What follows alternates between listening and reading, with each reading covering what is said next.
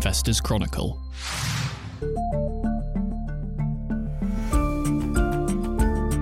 Hello, and welcome to another episode of the IC Interviews podcast. I'm Dan Jones, Deputy Editor of Investors Chronicle, and today I'm joined by our own Simon Thompson. Simon, as most of you will know, is an Associate Editor at the IC, having first joined the publication back in 1998. He has been through the ranks of the company. He's been company's editor. And of course, since 2013, he has been covering smaller companies for the publication, not least via the widely followed annual bargain shares portfolios.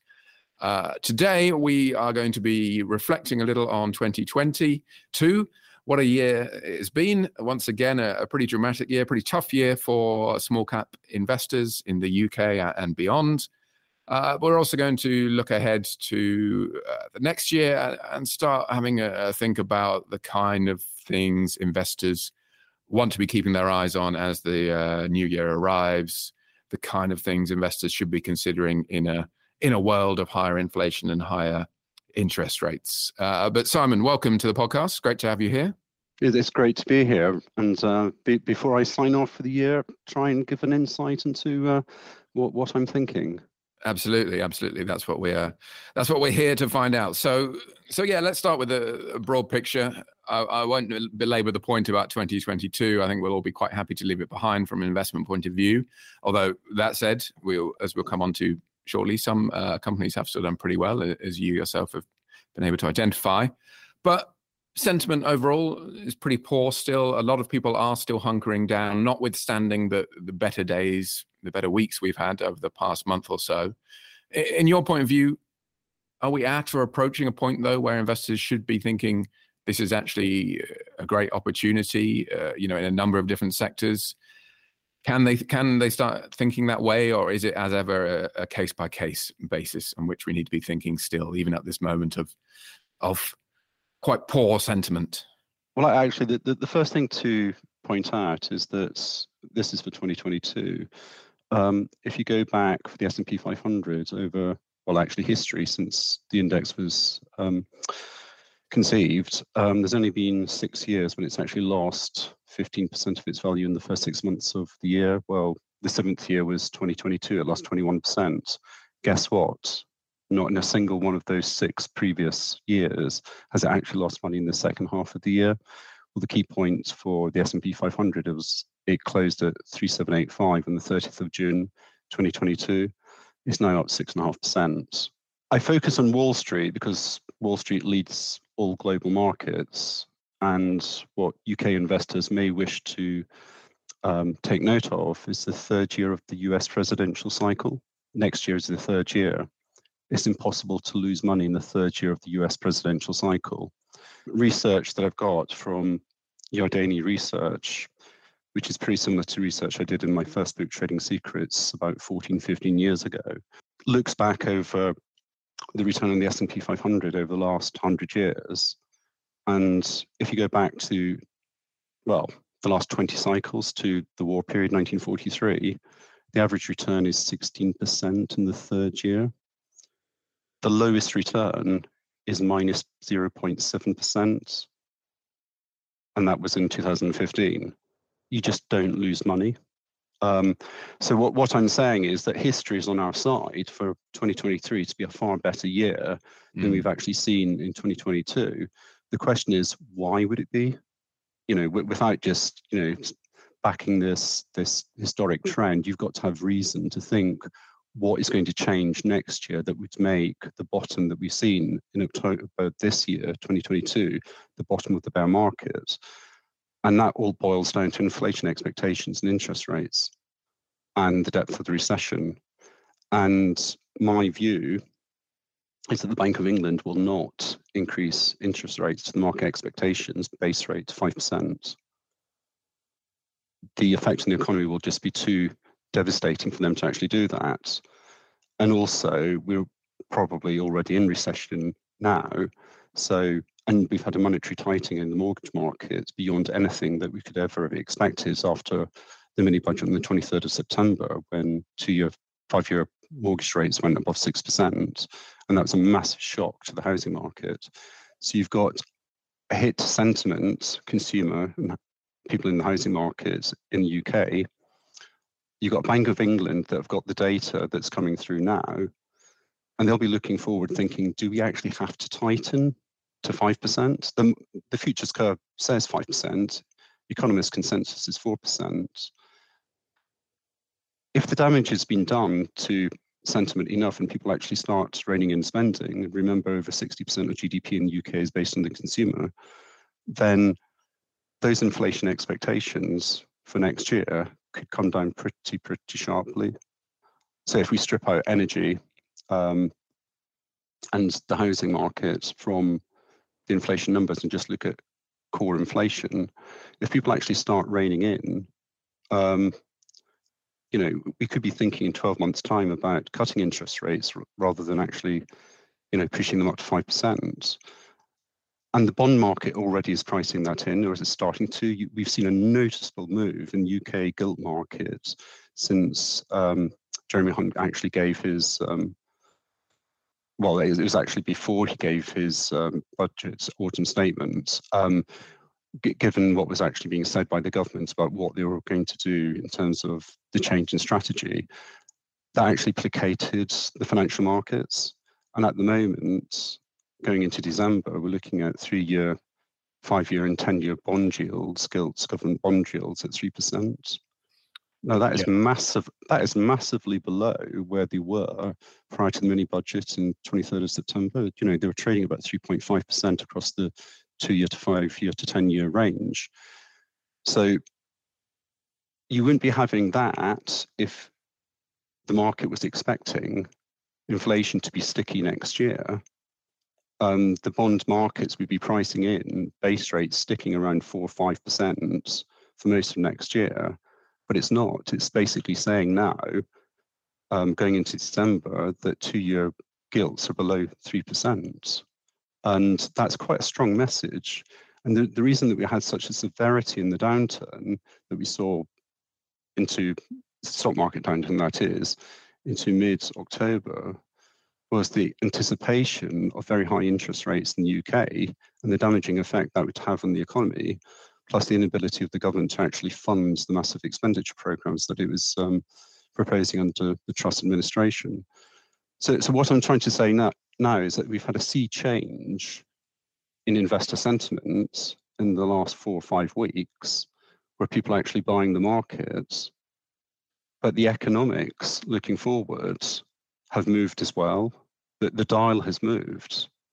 And it's not just in the UK. You can actually look at the US as well. The rhetoric coming out of the Federal Reserve, and the next meeting will be coinciding um, 13th, 14th of December with the next Bank of England meeting uh, for the Federal Reserve. The rhetoric coming out of the Federal Reserve is yes, they have to push up rates, and it may go to 5%, their, their Federal Reserve rate. Um, but the scale of the increases will be diminishing that mm. the, med- the medicine has been given out, people have felt the pain. In the US, mortgage rates were 7%, 30 year mortgage rates, 7% at one stage in late September. So, so what, what I'm trying to say is that the, the negativity that was in, factored into the markets with those valuations that we saw in September, October during the market routes um, is, far, is dissipated. And people's view now looking ahead, you know, the stock market looks forwards, the data, economic data looks back, um, is for perhaps lower peak inflation um, than we were anticipating, you know, three, four months ago, and inflation coming down far quicker um, is the other thing. Um, I don't know what's going to happen in Ukraine. I don't know what's going to happen in the Russian gas crisis. But what I do know is that there's a chance that the whole of Europe will actually get through this winter unscathed, which we weren't thinking about, you know, three months ago. Um, 12 months time, who knows? But but the risk that we're facing the European economy are perhaps less now than they were before. Mm. I think, yeah. I mean, as I, I, said at the beginning, you know, sentiment is quite poor, but notwithstanding the last few weeks, but the, there is certainly the case, as you say, that, that, those weeks could be the start of something, something better. And I mean, we're, we're here to hear your opinion rather than mine, but I do, for what it's worth, agree that the Bank of England won't raise rates as high as people are expecting, and they've kind of made noises to that to that end as well. So, so reasons to be cheerful, perhaps in that context. I suppose that invites the next question of, you know, what investors should be looking at in terms of how they look at specific companies in this environment, notwithstanding the fact that uh, we may see inflation start to decline next year and rates may not go as high as uh, uh, markets still predict. Do investors need to be more careful nowadays? You know, in terms of the the way they look at companies, the metrics they look at, whether that be debt loads, borrowing costs, refinancing positions, are those things you find yourself looking at very carefully I, I, nowadays? I, have always looked at them. I, am looking at them far more carefully for the mm. obvious reason that um, there can be red flags in the current environment that you could possibly ignore or get away with with interest rates at 0%. Uh, whereas now, with base rate, Bank of England base rate 2%, definitely going up to 4%. Um, that's what I think. Um, then, if you're a company and you're actually borrowing at 2 2.5%, above Bank of England base rates, then your borrowing costs have basically trebled in the last 12 months. And it's significant all of a sudden um, to you know the net profit of a company. Um, the, the things that I look specifically for, um, I'm, I'm, looking for companies with stable operating cash flows with high ca- free cash flow conversions. Um, I'm keeping a close eye on debtor days, um, receivable balances. I, I, looked in the notes of the account to actually double check how many companies um, are not actually collecting within 90 days their invoices. Um, I'm looking at the liquid ratio on the balance sheet. So that's current assets over current liabilities, the ability of a company to actually fund their working capital and short-term financial liabilities. Um, I'm looking at credit counterparty risk. That's the concentration of customers. Um, I'm specifically looking at companies that have got more than 5% of sales to one company. You know, there's going to be a recession next year. I don't think it's going to be as bad as the OBR. The OBR has got Office of uh, Public Responsibility, sorry, Office of Budget Responsibility. Um, has got a terrible record um, and actually forecasting, but their forecast for you know a deep recession next year you know almost two percent negative growth. Um, I've got reasons to doubt that, but what I do know is that companies will go bust and companies will get into difficulty, and I don't want the companies I recommend to be exposed to a large company or clients that are not going to pay their bills. Um, I'm obviously looking at debt maturity profiles. Um, you know, as I said, the days of zero percent interest rate interest rates have gone. The, the days of property companies, for example, borrowing at two and a half, three percent are gone. Um, you've got the rollover risk um, on credit lines, whereby the bankers will say, "Yeah, we, will we'll lend you another credit line, but you'll have to tap shareholders first to actually reduce your your debt because of the interest covenants, because of the higher interest cost." Um, so I'm questioning finance directors when I interview companies on, on the maturities and the discussions are actually happening with the lenders in terms of the pricing of credit in future. Um, as I've always done, I've looked at ratios like net debt to EBITDA, interest cover covenants, um, EBIT, which is operating profit, and over interest payments. Um, yeah, I, would say I'm keeping a closer eye now than ever before um, I've done since the market peaked out for small caps um, the summer of 2021. I've done 15 alpha reports for our alpha subscribers for that section of the website.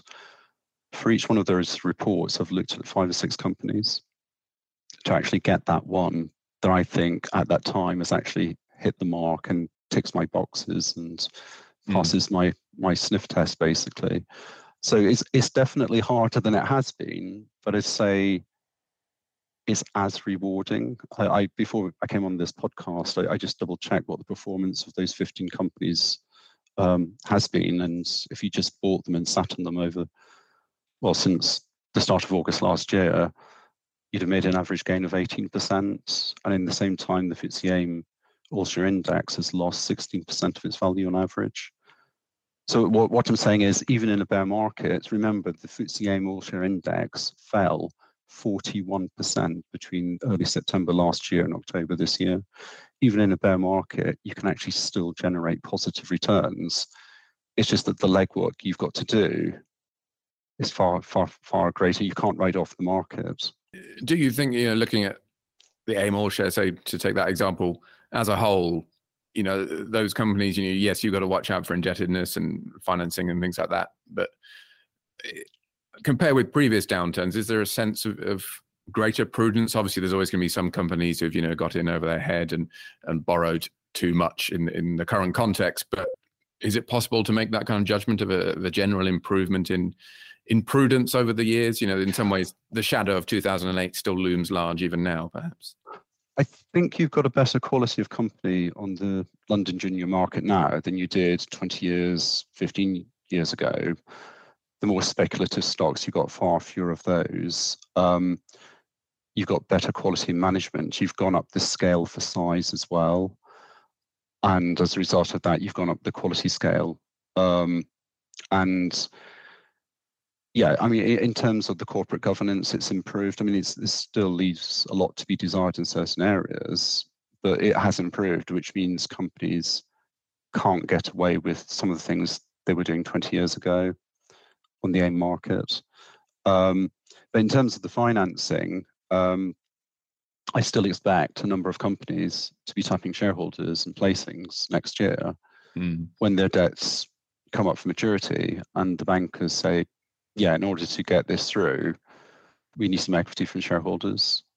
What about um, parts of the market? Are there parts right now? You know, this is a harder time, as you say, for investors than it has been for a while. Are there parts of the market sectors you you find are simply too difficult to analyze, given all the competing potential headwinds, you know, in the mix? I, I wouldn't say too difficult, but I've got to take a long time to ascertain a reasonable judgment on the worth of those companies. And it, it doesn't matter about the quality because it's the sectors they're in. Mm-hmm. So, for example, a, a, few weeks ago, I did, it was the 2021 bargain share Wynnstay Group. It's an agricultural supplier, um, fertilizer, things like that. And it's, it's done it incredibly well. It's had five earnings upgrades in 2022. And, you know, the shareholders a few weeks ago was sitting on a near on 50% return. But equally, if you look at 2022 numbers, it's trading on eight times earnings because it's had so many upgrades. But the question is, sorry, do you want to do something about your slide? yeah, the uh, for the listeners can't see the automatic lights in this room are just shut off. So I'm sitting in darkness listening to Simon. But uh, carry on, carry on, Simon. um, sorry, what I was I saying? Um, oh, sorry, Win- Group. So, so it's had five earnings upgrades um, in 2022. And when you look at the face of it, it's trading on eight times earnings. Fantastic. Um, but there's no way it's going to be able to replicate that performance next year because the one-off drivers is has, you know, the spike in ammonia prices that's fed through to fertilizer and various other uh, positive things. Um, so you, you you look next year and it says 14 times earnings. That's so we're going to have a fairly substantial drop in earnings.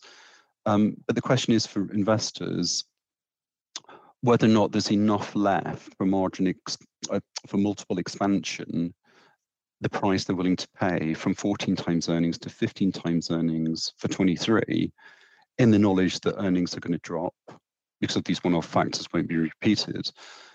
And my advice, and I thought a lot about this. My advice there was, well, you know, sell sell two thirds of your holding, you'll get all the capital back that you invested um, start of 2021, ride the rest for free, and target, I think it was the all time highs from a few years back, so another 10, 12% upside.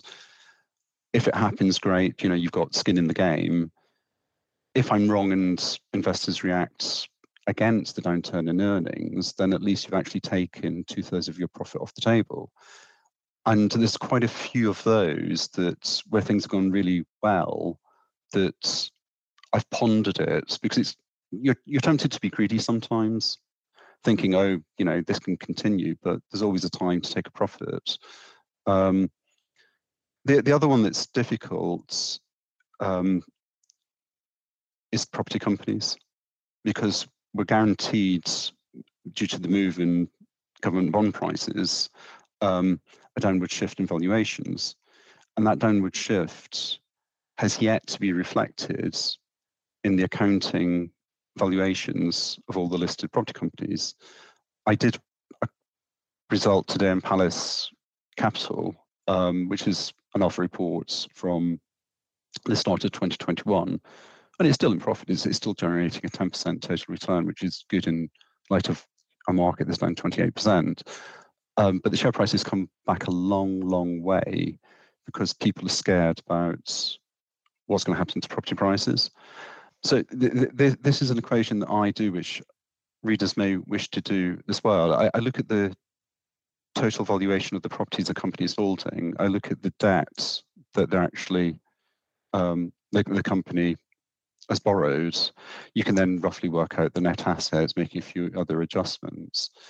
And then you factor in a 5%, 10%, 15%, 20% fall in um, property prices, or even 25%, and then work out when the shares, the, the share price discount to NAV will be wiped out. And with Palace Capital, I did that equation um, a few hours ago, and the answer is 27% fall in commercial property prices. Well, the valuers wrote down the portfolio by 6.5% in the latest accounts for the period six months to end of September. You're going to take a fairly grim view of where the commercial property market is going if you think property prices are going to fall another 25, 30%, having already been downgraded 6.5%. And I, I just feel that, for example, for that company, that the risk reward is actually skewed to the upside because it's pricing in an Armageddon, Armageddon scenario that just is not going to happen. Um, and also, going back to what I said at the start of the podcast on interest rates, commercial property has to be trading, or the yield that you want from commercial property has to be a premium to risk-free government bond yields. Otherwise, why why hold commercial property? Um, you, you've got to be compensated for the risk you're actually taking on, and a 27% move or a 30% downward move in valuations for some of these commercial property companies would imply a net initial yields for their current portfolios of 7, 8, 9%.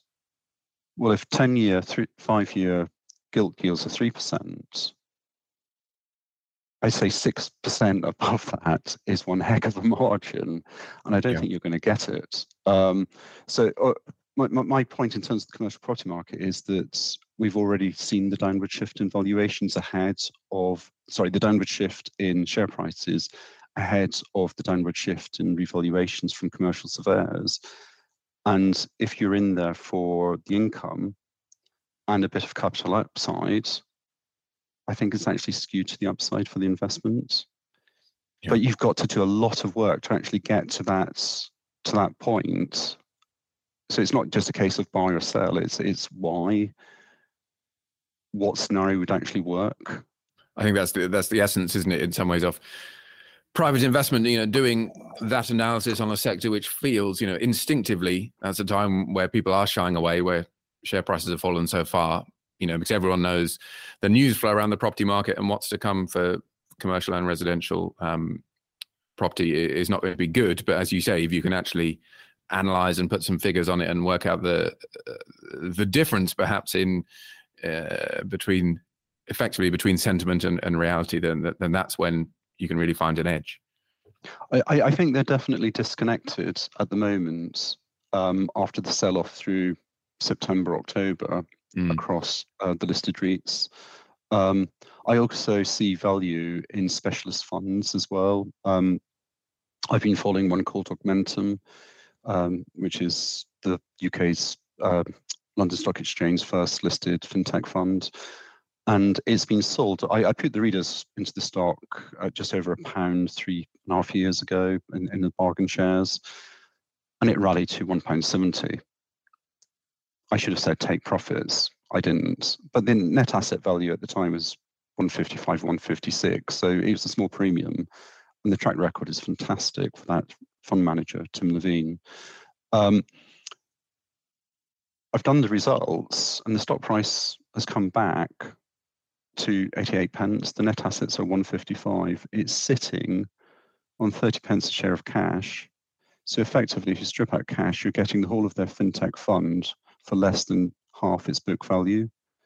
And it's not as if these are very speculative investments it's made. I mean, this is the company that backed Interactive Investor an early stage before Aberdeen, or it, mm. it, was called Aberdeen Asset Management. It's now got a very funny name. They've taken out yeah. all the vowels. Um, um, acquired it, and, and Augmentum made a money multiple return of about 11 times on its capital so it turned four less than four million pounds into 43 million pounds, hence why it's got a 57 million pound cash balance on its balance sheet um, to recycle into new investments.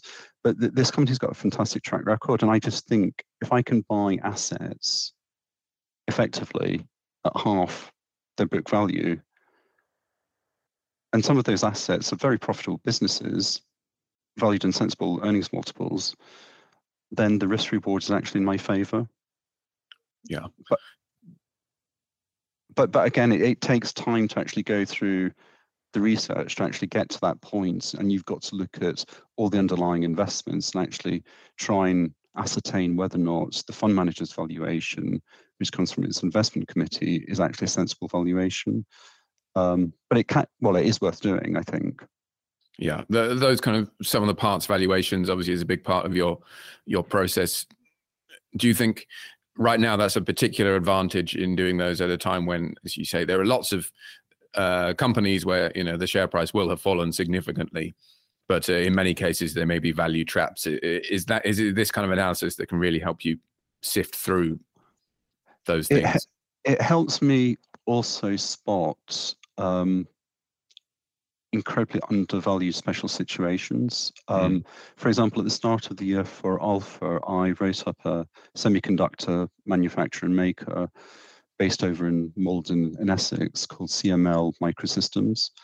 Completely blowed the radar. 65 million market cap, 20 million cash in the balance sheet. They sold a business for bumper profits, returned cash to shareholders. Um, They've got land, which they've got planning um, applications going through, which will be heard early next year by the local council. They've got um, buyers lined up to actually take uh, premises that's going to be developed on that land.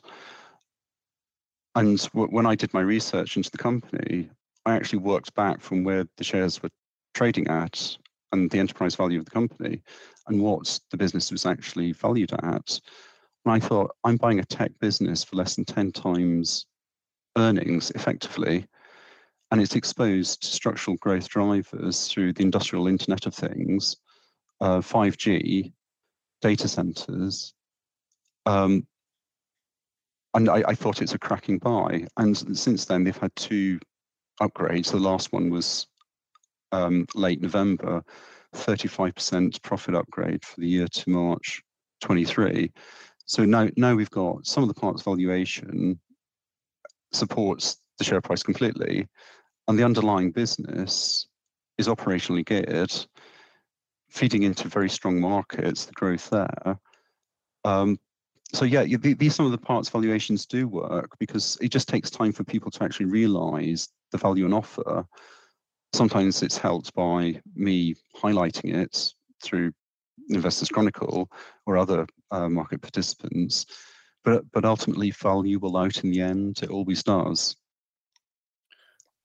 Let's turn from value to, to growth and growth prospects, and both these terms are quite quite nebulous in the way they're used by market participants. But obviously, a time of higher interest rates means the present value of future cash flows is discounted, and growth stocks have suffered this year, or many have for that reason is there a way investors should be thinking about growth in a time of higher interest rates? Should they be thinking differently? Should they be a lot more skeptical, say, of you know a high PE, that kind of thing? Or how do you view you know these companies trading on? You know, it's a very simple uh, uh, metric, but you know, very high PEs, and you know the expectation of a large amount of future growth to come through, even in what is clearly a very difficult macro environment. how do you think about growth in that way? I, I personally steer clear of any company trading well above 20 times earnings. Mm. Um, history is littered across the stock market with companies trading on 50 times earnings that just fail to deliver the growth expectations. And because the expectations were so high in the first place, any profit miss, earnings miss, negative trading statement sees the share price just getting absolutely hammered. I, I could give you hundreds of examples of it happening. Um, so I, I prefer to target niche growth plays in sectors offering structural growth drivers, which I've been doing all this year through the Alpha reports. Um, for example, I put the readers into Ashtead Technology, they're, they're exposed to mechanical engineering for subsea work on wind farms and the oil and gas sector. And they're a leading player in it. So they've got a moat around the business because they've got a dominant market position. Um, I looked at Crestchic last autumn. Um, it's the old Northbridge Industrial Services. They provide load banks, so transformers effectively, that back up data centers. Oh, I mean, the data center market has gone ballistic, and it will continue to do so because, you know, we're, we're data hungry, um, and their capacity is running at mass, almost maximum capacity. Sorry, their factories operating almost at maximum capacity. They're in an earnings upgrade cycle, and they've got the structural growth driver. But despite that, and despite I think it's four earnings upgrades this year. I'm losing count. There's been so many for that company. The stock is only trading in 12 times earnings. Um, another feature of that company in Ashtead is free cash flow. I, am looking for high free cash flow yields, six, mm. seven, eight percent if I can, which then underpins um, a progressive dividend policy, so I can capture two, three, four percent dividend if I'm lucky. Um, but also enables the company then to recycle the cash flow back into the business. So you create this virtuous circle. But it's important for these companies then to have a re- high return on capital or return on investment. So I'm looking for a return on capital of 15% or more. Uh, Crestchic is nearer 20% is the figure that they generate. Um, I'm looking, all of these things basically protects profits. Yes. Um, and that's the key thing. We do not want earnings expectations to be missed. So if I'm paying 12, 13 times earnings, but I'm skewing the risk in my favor that this company is going to deliver on those earnings, um, the higher the multiple I can actually pay. It's when you're paying 50 times earnings for not the best quality company that's exposed to a huge number of risks that you're actually opening yourself up to, well, a very nasty experience. Yeah, as we've seen this year on a number of occasions. Looking at the AIM market in general, you know, clearly as we've talked throughout this podcast, you know, the focus is on stock specifics as it should be. But do you feel there are, you know, the AIM market is a lot more widely followed than it used to be, but are there sectors as well as individual companies that are still perhaps under recognized, you know, at this time or in general, you know, across the market, across AIM? so yeah, I, I I think because some people have been burnt in the past from the oil exploration companies and they're more speculative that they've they've steered clear away from them and it's created pockets of value. And I've been following those quite closely this year. And even more so now, given what's happened in Ukraine and Russia, with energy security being a huge issue for, for Europe and the West, um, ultimately the politicians but definitely in Europe, will have no choice but to seek alternative alternative energy sources, and that that's what I've been targeting. So I, I put readers into and maintain the exposure to to players like Chariots, um, which has Moroccan gas, um, and that can be exported through the Maghreb pipeline back into Europe um, if that project gets off the ground. You've got a North Sea oil and gas play called Jersey Oil and Gas, which is effectively being run by the former team at Ithaca Energy, um, who proved incredibly successful there. Um, I focused on Nigeria as well, Savannah Energy, um, which is doing a huge deal um, over there. And I know that the oil price has come down because in, in you know throughout November um, because of concerns about China, COVID, um, and potentially OPEC actually ramping up supply rather than actually cutting supply. Um, but ultimately, the long-term outlook for oil and gas is still incredibly positive. Um, and if you can actually buy into companies that have got an operating break even of $30, $35 a barrel for oil, and Brent is trading at $90, there's a huge margin there. Um, the, the other the other areas that I think are less understood than they should be, but they, they will become understood, um, is battery metals.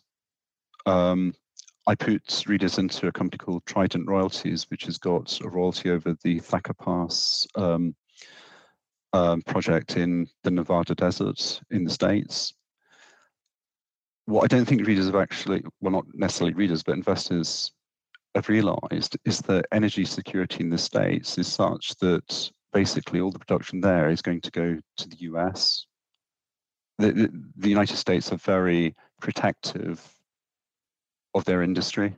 Um, so you've got, basically got a guaranteed market for these battery metals um, when, when that, that scheme is up and running next year. Um, copper as well. I mean, sure, the copper prices come down. That that's indicative of global recession. That that's why it's called Dr. Copper. But if we are going to get renewable energy project projects off the ground and take up the slack from fossil fuels in a meaningful way, we need vast amounts of copper produced to do so, which is why I've maintained exposure to the likes of Metal Tiger, which has got um, licenses over uh, the Botswana Copper Belt and also has a stake in Sandfire Resources, an Australian listed company that's got operations over there. So, so what, I'm saying is that the, these companies are very undervalued at the moment because people are too risk averse. They're not actually aligning the long-term fundamentals of the end markets these companies are targeting and will actually fulfill with the current price. Obviously, uh, oil and gas you know, miners, as you say, they are they are volatile, which creates opportunities. But also, uh, these are areas where you know investors, if they're not careful, can uh, experience some serious blowups. You know, it can be hard to, I think, from a um, private investor point of view, sometimes to to work out, you know, which of these mines and, and, and rigs and what have you are actually going to prove fruitful. So, uh, how do you kind of guard against those risks as best you can? What, how do you sort of approach those that unknowability, if you will? I mean, the first thing to say is if, if you can't live with the volatility in a share price, I mean, just look at the historic share price graph, mm. and if it's too volatile, just walk away. You, you've got to be able to go to bed at night and sleep. And take it for given that in the oil and gas exploration sector, you will see down moves of 25%. Yeah. You, you're not buying, and actually, even in large caps, Shell and BP, just look at the long term graphs there, it's painful. Um, but equally, the long term rewards can be huge um, if everything pays off. Um, but in order to answer the question, in I take a good look at the deposits they're actually um, targeting and whether or not commercially they stack up and whether or not from a government's point of view it's actually going to happen because you, you'll see across many parts of the world companies with a great idea but ultimately then these projects never really get off the ground and all they do these companies is burn cash and then they've just got a big hole in the ground that you know never makes money. Um, management is important, is incredibly important, and you know that, that that's why I said Jersey Oil and Gas. It's the former Ithaca team, and, and their track record is fantastic. Um, yeah, the, the, those are the major major things, but but ultimately you're getting excess returns because you're taking greater risk. and as long as you understand that happy with it, then I can see from the companies I've mentioned some quite substantial long-term gains potentially to be made. We're we're coming to the end of our time, unfortunately. But before uh, we wrap up, I do want to touch on uh, bargain shares, 2023 bargain shares. Obviously, that's you know still a couple of months away. This is the end of November we're recording. But uh, have you started thinking about about that? And and can you perhaps give us some not not a, a specific preview, but, but, maybe a taste of what are the kind of things uh, that you're looking at or or you're starting to consider? Um, I'm considering thematic approach um, and couple it with Ben Graham's criteria of balance sheet strength, etc. Mm. Um, if I mean the, problem with the thematic approach is if it, the theme is so strong, then it's not going to fit into the bargain shares because the shares are going to be trading on a multiple of net asset value already. Sure. But I have identified some um, companies, and I, I, don't want to give much away, to be honest, that would definitely fit the criteria and are below the radar. Um, you've got to do a lot of searching, but you know I'm paid to do that. Yeah, I, I, I'm I'm definitely looking for ten small caps below the radar, small caps that fit, fit the criteria, and hopefully will will do you know make decent returns. I mean, the 2022 portfolio hasn't been a vintage one. It's up 10% in total. Uh, the AIM market's down 20. Um, and the FTSE All Share Index last time I looked was down roughly 7% on the same period. So it's outperformed. It hasn't produced a fantastic return, but in the circumstances of what we've had this year, I'm, I'm not I'm not overly disappointed to be honest. No, I think that's definitely very, very fair. A lot of people would bite your hand off for 10% this year, I think. Um, we have unfortunately though come to the end of our time so thank you very much simon for taking the time to discuss uh, your thinking with uh, with me and with listeners join us again next time for another ic interview thank you and goodbye